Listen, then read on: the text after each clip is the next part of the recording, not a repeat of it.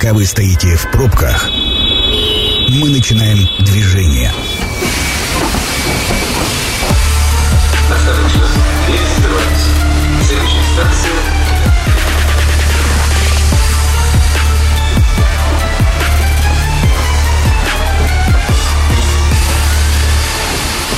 Метро.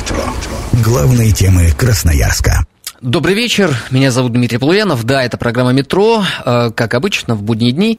Что нынче носят, где покупают одежду, сколько это стоит? В общем, сегодня мы рассуждаем про одежный ритейл в Красноярске и э, вместе со мной сегодня на эту тему будут говорить Эльвира Гусейнова, эксперт по стилю и имиджу. Эльвира, добрый вечер. Добрый. И Ирина Дробышева, дизайнер и основатель одноименного бренда Ирина Дробышева. Ирина, добрый вечер. Здравствуйте. А, Начну с вопроса достаточно простого. Лично вы за прошедший год э, почувствовали на себе э, тяготы ухода известных брендов и испытали ли вы какую-то сложность с приобретением и покупкой одежды? Эльвира. Но в каких-то мелочах, в каких-то, наверное, бытовых вопросах, потому что некоторые магазины масс-маркета, они удовлетворяли не только потребности, допустим, одежды, Мгм. но и каких-то дополнительных аксессуаров, которые важны для быта. По типу полотенца, пледы, какие-то атрибуты такие, которые делали нашу жизнь уютнее, красивее. Ну, с точки зрения, с точки зрения уюта я с вами соглашусь, а вот с точки зрения одежды, что носить? Но вообще очень удобно было, конечно, еще и детскую одежду приобретать в магазинах масс-маркета. Мгм. То есть то, что не жалко, то, на что ты потратишь какие-то незначительные деньги, и то, что прослужит относительно долго. Этого действительно нет, и когда это ушло, ты вдруг ощутил вот эту вот потребность, что а больше нельзя зайти и купить, там, я не знаю, три футболки, там, четыре пары шорт, четыре пары шорт или что-то еще подобное, и заплатить за это те деньги, которые ты привык тратить. И первое время, конечно, приходилось искать какие-то аналоги, и их действительно приходилось искать, потому что в ТРЦ магазины закрылись, и ты начинаешь думать, а где?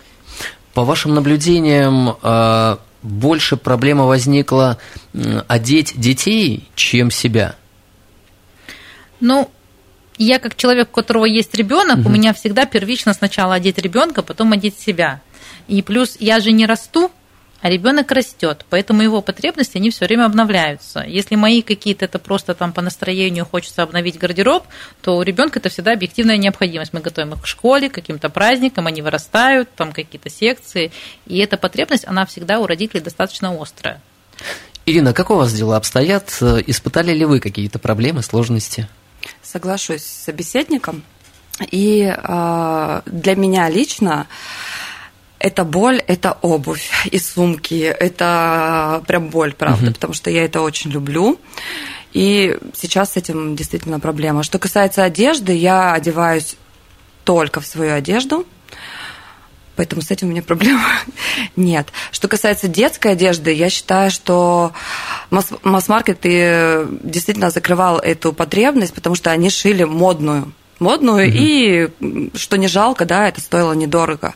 А российские бренды, к сожалению, по-моему, ну, можно по пальцам пересчитать, кто это делает сейчас, и это стоит гораздо дороже, конечно.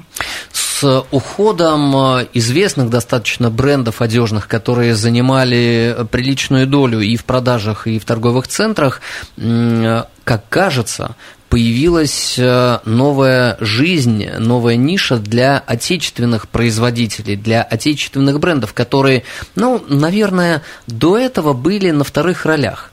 Но э, если есть зарубежные бренды, достаточно модные, с м, хорошей оборачиваемостью и новыми коллекциями, то до своих брендов э, в последнюю очередь доходили руки и, самое главное, деньги. Попалась на глаза новость о том, что крупные инвестиционные российские фонды начали вкладываться в как раз отечественных производителей масс-маркета, и их стоимость, э, именно капитализация компании, резко возросла. Уход зарубежных брендов. э, Воспользовались ли э, наши отечественные производители, отечественные бренды этой ситуацией, Эльвира? Ну, это такой вопрос, если говорить, допустим, про мой фокус внимания, Мгм. то, что, например, вот э, мне пока что в глаза бросаются какие-то очень мелкие, такие местечковые, там, организации, если это так можно назвать, которые шьют одежду, угу. это обычно какой-то узкий ассортимент, ну, прям узенький. И вот они действительно на волне вот этого дефицита стали э, это как-то восполнять. Ну, допустим, какие-то детские костюмы, там, какой-то там спортшик. Вот какие-то вот эти э, мелкие фирмы, организации, они действительно появились, их стало много чего-то серьезного в этом сегменте мы не видим. Если мы говорим, допустим, опять-таки про каких-то, например, дизайнеров, более известных, а, которые отшивают а, отечественную одежду, угу. но они у нас были, в принципе, всегда. Действительно, что сейчас, можно сказать, Ирина, скорее всего, подтвердит, а, у нас как бы государство стало более заинтересовано в их развитии. И вот сейчас, по крайней мере, в мою призму восприятия попадается очень много различных возможностей, которые именно дает государство для развития собственного производства, собственной марки, собственной концепции. Вот буквально даже сегодня мне пришла рассылка от, из индустрии, что совместно, например, со Сколково можно предложить свой проект, и там будет бесплатное обучение, а победителю, там, прошедшему успешно там, побед... ну, там, вот это обучение угу. и предложившему концепцию, там, оплатят, ну, как бы воплощение этой идеи. Ну, как бы вот оно, пожалуйста, бери. То есть сейчас просто этих возможностей стало гораздо больше, раньше их просто не было. Ирина, что вы замечаете? Местные бренды э, масс-маркета смогли ли заместить ушедшие зарубежные? А, сегодня, по-моему, только ленивый не шьет одежду, по-честному, если. Но это все такое что-то маленькое, угу. но на самом деле это это очень круто, что сейчас э, растет э, растет спрос да, на производство, потому что, естественно, многие отсеются, но из этого многие вырастут. Вырастут именно не в местечковость да, какую-то, а, а в большие крупные бренды. Конечно, хотелось бы мне, чтобы больше было а, премиум либо люкс, потому что на сегодня это больше масс-маркет. Для меня все было очевидно – закрылись одни магазины большие, по оценкам порядка 30% площадей в торговых центрах э, закрылись с уходом э, вот тех брендов известных, а новые-то не открылись. И местные производители не смогли заместить э, своей продукцией и открыть магазины на этих площадях. Вот это можно считать показателем того, что именно сейчас, в настоящий момент, мы не можем отечественными брендами заместить ушедшие иностранные. Но ну, сегодня я... нет сейчас скажу крамольную такую вещь. Допустим, если мы берем вот эти 30% помещений, которые пустовали, надо понимать, что ровно половина из них, хоть и пустовали, но те предыдущие арендаторы угу. места не сдавали. И все это время аренду платили. Это раз. Так. Ага. А второй момент, у нас действительно нет таких мощностей, для того, чтобы заполнить такие огромные площади. У нас нет таких, ну, как бы капиталовложений. У нас нет производства. У нас все местечковое, да? и очень часто, например, э, в Красноярске, я знаю, да, могу об этом точно сказать, э, шьют эм, простите, домушницы, угу. девушки, которые берут на дом, дом э, работу, и производство – это не производство. Ты не отслеживаешь ни качество, ты не можешь э, построить лекала, увидеть это. То есть, ну, это странно, конечно, ну, каким образом они заменят э, большие крупные бренды. Во-первых, это нужно отшить линейку одежды, да, для того, чтобы заполнить это, естественно, это невозможно. На маркетплейсах, больших маркетплейсах, э, Wildberries, Озон, Ламода э, стали появляться ушедшие бренды. Вот по вашим наблюдениям, смогли ли они заместить весь ассортимент и решить задачу выпавших объемов?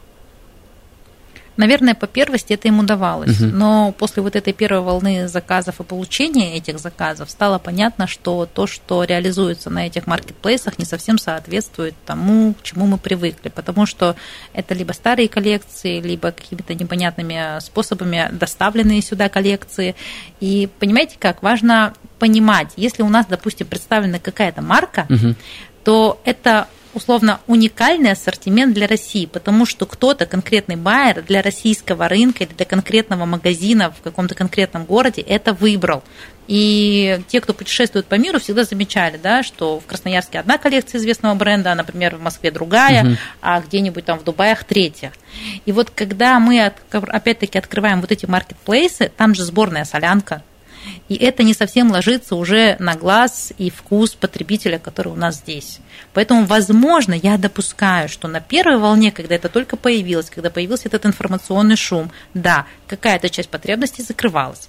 Но сейчас уже к этому относятся ровно и не рассчитывают, ну, как бы вот эту потребность, ну, закрывать а, какие-то вот э, бреши в гардеробе посредством маркетплейсов и приобретения марок там. Тут еще у каждой страны, у каждого города свой гардероб и Да? свой вкус. А, Я, когда училась на дизайнера, нам это конкретно, э, мы, мы это изучали, да, что спрос в каждой стране и в каждом городе абсолютно разный. Под Поэтому... культуру, да? Да, под культуру, да, да. И поэтому отличается в каждом городе, даже России, Да. отличается, что представлено. Да? В Москве это будет более модное, в Красноярске это будет более консервативное. Здесь, например, могут быть цветочки, там их совсем не будет. Ну, то есть вот, вот э, Правильно ли я понимаю, что с вашей точки зрения, отталкиваясь от ваших наблюдений, а, маркетплейсы не смогли полноценно восполнить ушедшие из Красноярска коллекции и объемы, и марки? Если отвечать однозначно, нет. Скорее нет. Ну, скорее нет. Для... Я просто не одеваюсь, простите, ну правда. Не могу, Если вот, вы давайте я не буду отвечать на этот Хорошо. вопрос. Хорошо. А, Еще одна тема, которая, ну, прям расцвела, и о ней стали много говорить, это фейки и появление э, различных э, сайтов, э, страниц в социальных сетях с брендами, премиальными брендами, брендами среднего сегмента, которые покупатели, ну, давайте так мягко скажу, относятся к ним настороженно, и не каждый верит, что это настоящее. Но тем не менее покупают. А, Тем не менее покупают. Потому что хотят бирку Прада. Хотят. И когда покупают бирку вот с любым премиальным брендом, Prada, Gucci, Louis Vuitton, то, э, не знаю, задумываются ли э, это настоящее или нет, проверяет кто-то или нет. Я слышал, я даже сам видел, что появились какие-то приложения, которые якобы помогают отслеживать, не так, отвечать на вопрос, это оригинальная или неоригинальная вещь. Э, Ерунда полная. Э, Я попробовал этим приложением отсканировать совершенно точно фейковые э, кроссовки Nike в магазине, в котором точно продается фейк. И приложение показало, что это оригинал. Да, вот так это было. И я перестал верить в данные приложения, но тем не менее, представляете, сколько сейчас вокруг, вы-то представляете, сколько сейчас вокруг э, одежного э, ритейла э, на выпавшие объемы и выпавшие магазины зашло новых направлений. Слушайте, если есть спрос, значит есть предложение. Если люди хотят, несмотря ни на что, носить на надпись Гуччи, ну возьмите. Их ничего не остановит. Их ничего не деле. остановит. Ну, фейк, ну ладно. ну. А еще такой вопрос. Вот с точки зрения покупателя, если раньше вещь э, премиального вот бренда стоила, например, 25 тысяч, а сейчас ее привозят и продают э, в группе ВК за 7,5, вот это не является ли ответом на вопрос, э, фейк или не фейк? И может ли стоить э, вещь премиального бренда столько, когда она до этого стоила, ну, простите, минимум в три раза дороже? Ну, когда мы смотрим опять-таки на страницу в социальных сетях, где соответствующее предложение имеется, мы же не знаем конкретно источника, мы не знаем, в какой коллекции это было, Мгм. для чего это отшивалось. Не исключено, что это может быть оригинал. Но это же может быть оригинал, который в стоке. Или вот как Ирина нам рассказывала, могут быть какие-то тестовые модели, да, Мгм. которые, например, тот или иной бренд отшивает, изготавливает, чтобы вообще посмотреть и проверить спрос. То есть на самом деле способов предложить оригинальную вещь дешевле, ну, их немало. И да, этим пользуются. Оно на самом деле было всегда, просто сейчас нам это ярче видно. Мгм. Ну, смотрите, а, тут, опять же, кто подписчик этой группы? Может быть, им все равно, э, подделка это, фейк. Они просто покупают рубашку. Они просто покупают рубашку, и все. Может быть, это дети. То есть тут нужно разобраться, кто потребитель этого канала. А, Мой вопрос был не в том, чтобы попытаться уличить, а в том, чтобы понять, действительно ли могут быть а, вещи премиального бренда по такой цене. Вы будете покупать? Вы подпишетесь на такую группу? Так а тут вопрос другой. Нет. Вот, я тоже нет. Думаю, Эльвира тоже нет. Ну, вот, кстати, я здесь могу поспорить, потому что распродажи, на которых вещи продаются 70, 80, 90 процентными скидками Мгм. для того, чтобы просто слить, почему нет? Мне совершенно не важно, из какой коллекции эта вещь, если она мне нравится. И при таком раскладе, если, допустим, я уверена в том, что на этом сайте продается оригинал, ну, неважно, как я это выяснила или узнала, и она продается там дешевле, ну, почему нет? Я всегда себя считала не очень зависимым человеком от разных марок, брендов, коллекций, и поэтому, если что-то попадется особо выгодно, Почему бы нет? почему нет? Коллеги, давайте сделаем небольшую паузу на рекламу и вновь вернемся к нашему обсуждению.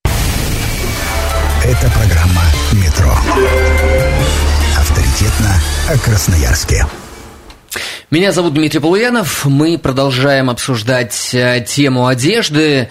Что носят нынче, сколько это стоит, где покупают. Э, Сегодня у нас в гостях Эльвира Гусейнова, эксперт по стилю и имиджу, и Ирина Дробышева, дизайнер и основатель одноименного бренда. Ирина Дробышева. Коллеги, добрый вечер. Добрый. А Скажите, пожалуйста, а вот э, насколько дороже стало одеваться по сравнению с прошлым годом? Ну, есть предположение, что по причине ухода многих известных брендов э, стоимость э, одежды и вообще одеться стала дороже. Так ли это? По вашим наблюдениям. Так, но это не из-за того, что кто-то ушел. А почему? Растущий доллар. Сейчас ткани э, с каждым днем все больше вырастают в цене из-за доллара. Да он же перестал уж, э, ну, так глобально расти. Вот как Вот в прошлом я- году скакнул, так и все. Или нет? Нет, нет, нет, нет. На ткани поднимают бесконечно цену. Мгм. И, Поэтому- наверное, не всегда это с долларом и связано, да? Но, А, может но быть, они же ставят э, цена УЕ. инфляция? Они, их э, внутренняя. они- да, да, они ставят э, цена УЕ. Ага. Ну, например, там доллар, я не знаю, сколько он сегодня стоит. А, сегодня я звонила, 87 у них Мгм. стоит на сегодняшний э, курс. 87. А еще недавно мы брали там по 70 рублей, да? Представляете разницу? А мы же берем там это, это же не метр. Мгм. То есть э, курсы валют. Ну, позвольте мне, возможно, высказать немного другую позицию. Я как человек, который работает вот именно с закупками с производителями одежды напрямую. И до сегодняшнего дня а, эта цена могла очень сильно скакать по разным причинам. Почему? Я всегда объясняю, что то, что вы сейчас видите в магазине, было заказано полгода назад.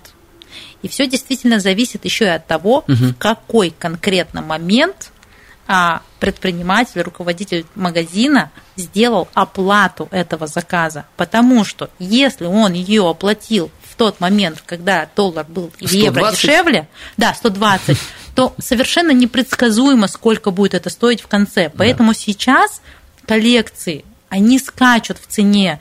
И это некие такие, знаете, объективные причины, которые, ну, как бы не зависят а, от нашей воли.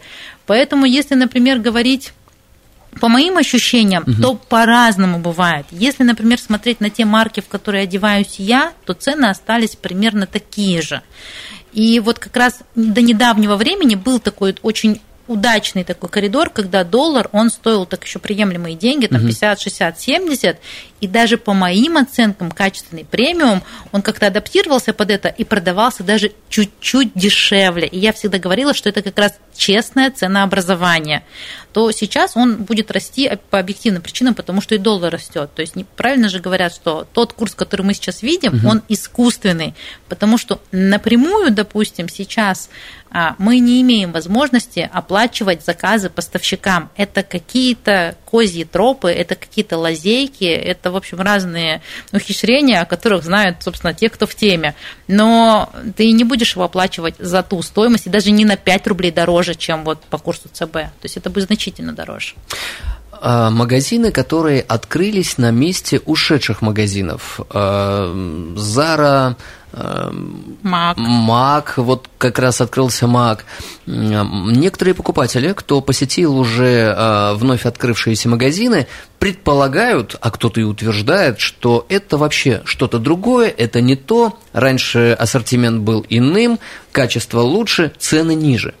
То это или не то? Если вы знаете, поделитесь, пожалуйста. Зара ли это?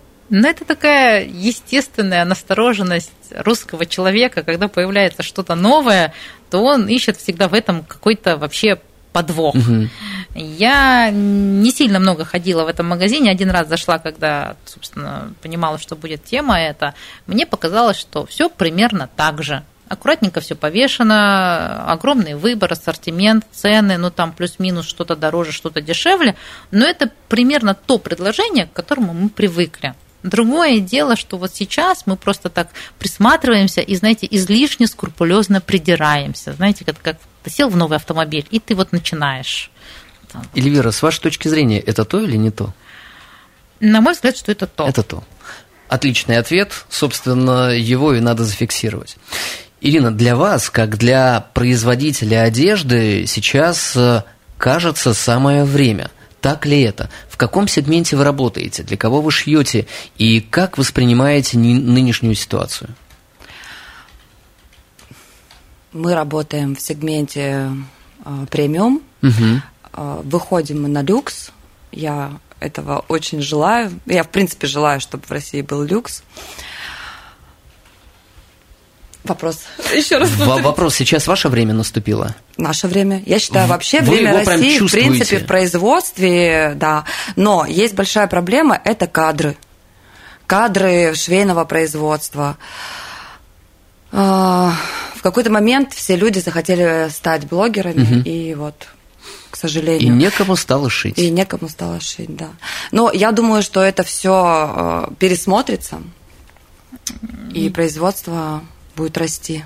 Я как в прошлом педагог с десятилетним стажем могу сказать, что дело не в том, что люди вдруг захотели стать блогерами, а просто в какой-то момент почему-то а, государство посчитало, что наша система образования, она какая-то не такая, не очень хорошая. Угу. А вот европейская очень даже. И что стало? И стали беспощадно ее ломать, крушить и адаптировать. Не соглашусь, извини, пожалуйста, потому что я конкретно... А мы сейчас говорим про портных, про тех, мы кто сейчас, шьет? Мы сейчас говорим про образование. Я могу да. сказать, что наш колледж, который э, учит э, портных, дизайнеров, э, э, швей, угу.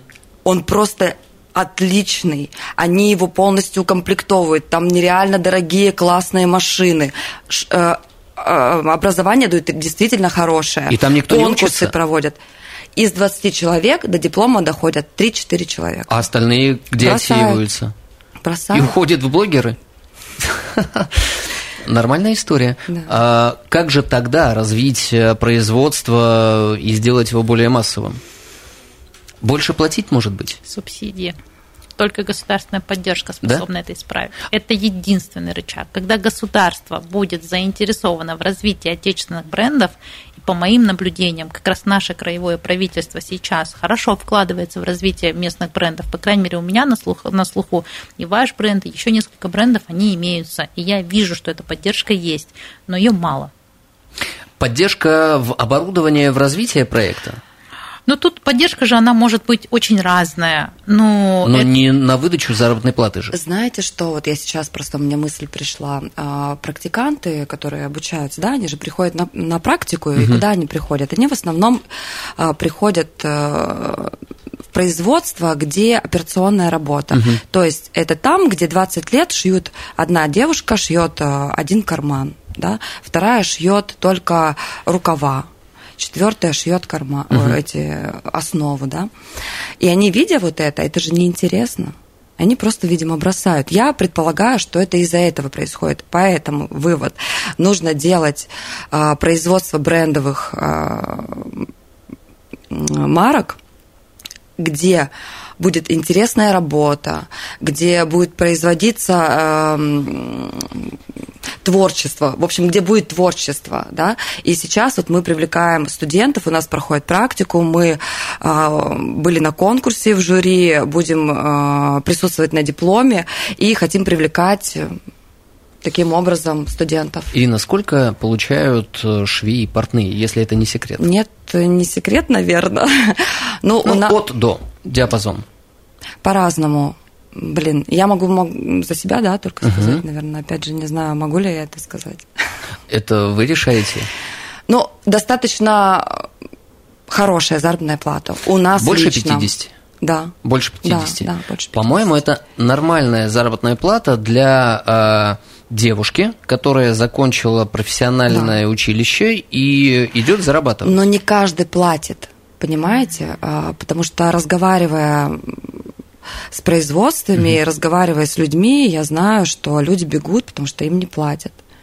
А если сказать, вот если поговорить э, про развитие бренда, вы в сегменте премиальном и стремитесь в люкс, а получается, вы пытаетесь переубедить э, людей, которые до этого жили с известными иностранными премиальными и люксовыми брендами, носить, ну, давайте скажем так, неизвестную для большинства одежду. Как это сделать, удается или нет?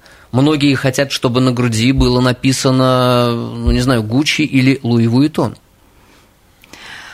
Как это сделать? Получается? Конечно, получается. Конечно, пол- получается. А, Работать со всем, со своим ДНК, кого ты хочешь видеть, что ты хочешь видеть, а, изучать спрос покупателя, что он хочет, А, много чего. Также посадка вещи, ткань и так далее. Этим можно привлечь. А что вы говорите клиенту, которого вы пытаетесь перевести, вы же ему предлагаете фактически, а, вместо одежды Гуччи надеть э, одежду Ирина Дробышева?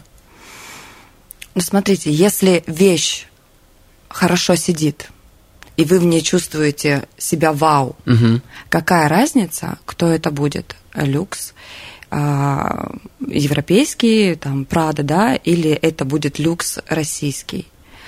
Разница где? Если вы надеваете на себя э, жакет, Вы про удобство. и он крутой, ну он крутой, вы надеваете, и вы себя чувствуете, ну, на сто процентов, да, А, какая вам разница? Правильно ли я понимаю, что количество людей, кто готов платить э, приличные деньги за одежду, э, ну вот э, сопоставимо с э, премиальным сегментом, но не за известные марки, вот количество этих людей увеличивается. Увеличивается. Почему? Что ими, дви- что ими движет? Они хотят уходить в тень потихонечку и уже не кичаться брендами. Они хотят быть интересней. Да, они хотят быть интереснее, потому что на сегодня все-таки люксовые бренды с надписями, никого не хочу обидеть, это такая немножко попса. Мгм. Но в эту попсу продолжают пока играть многие. А многие, да. А, Коллеги, ваш прогноз э, по поводу одежного ритейла на ближайший год. Появятся ли новые бренды? А, Будут ли открываться магазины? И каковы перспективы? Эльвира. Ну, я вот внимательно очень сейчас слушала, и, наверное, как раз хочется сказать, что мы не зря, если мы посмотрим, то люкс-марки это вот Италия, Франция, по сути, там, ну, все. Америка почему? Америка. Мгм. А, сколько лет этим маркам? И ведь про они тоже с говорите. чего-то начинали. Вот э, если мы возьмем, например, там, да, а, ну, можно я, да, секунду, прости, пожалуйста, перебью. Они тоже с чего-то начинали. И я знаю, что про многие а, бренды, они начинали с маленького семейного бизнеса. А Особенно. Италия. Особенно Италия, послевоенные годы, они шили такими маленькими семейными ателье и выросли вот в такие большие... А я согласна с Да, вами, да. но я просто хочу сказать, что исторически должен пройти вот именно этот отрезок, когда Да. российский потребитель привыкнет, что существует российский люкс. Это не год, не два, не три, не пять. Всем маркам, которые мы, которые мы называем люксом, им по 50, по 60, по 70, по 80 лет. У них ДНК какое? Тяжелое в кавычках. И нам нужно эту тяжесть создать. И это не создастся тем, что мы сейчас разработаем ДНК бренда. Это не создастся там, я не знаю, какой-то там супер крутой упаковкой. Это, ну, может быть, какой-нибудь гений родится там уровня Юдашкина. Нужны годы? Там, это нужны, на мой взгляд, нужны годы. Слушайте, а Чудес вот не бывает. А с другой стороны, вы знаете, вот мы продаем и в Европу, и в Америку посылали вещи, и вполне, знаете, заходит. А мне кажется, сейчас время ускорилось немножко. Согласна. А, а Да. вот, а вот вам история. А, Полина Гагарина на, по-моему, какое-то мероприятие надела платье от нашего красноярского модельера, который живет в Москве уже достаточно давно. И э, вот это же про создание бренда. Согласна. Да, я все-таки считаю, что это Ой, тут все, понимаете, вот все. Если ты себя уважаешь как бренд, ты следишь за всем вот абсолютно за всем. И ДНК, да, про которую Эльвира сказала, и вообще ну что, все. Давайте и... себя уважать. Да. Благодарю вас за то, что вы сегодня пришли к нам в эфир. А, сегодня у нас в гостях была Эльвира Гусейнова, эксперт по стилю и имиджу, Ирина Дробышева, дизайнер и основатель одноименного бренда. Ирина Дробышева, меня зовут Дмитрий Полуянов. Программа «Метро» будет опубликована на сайте 102.8 FM.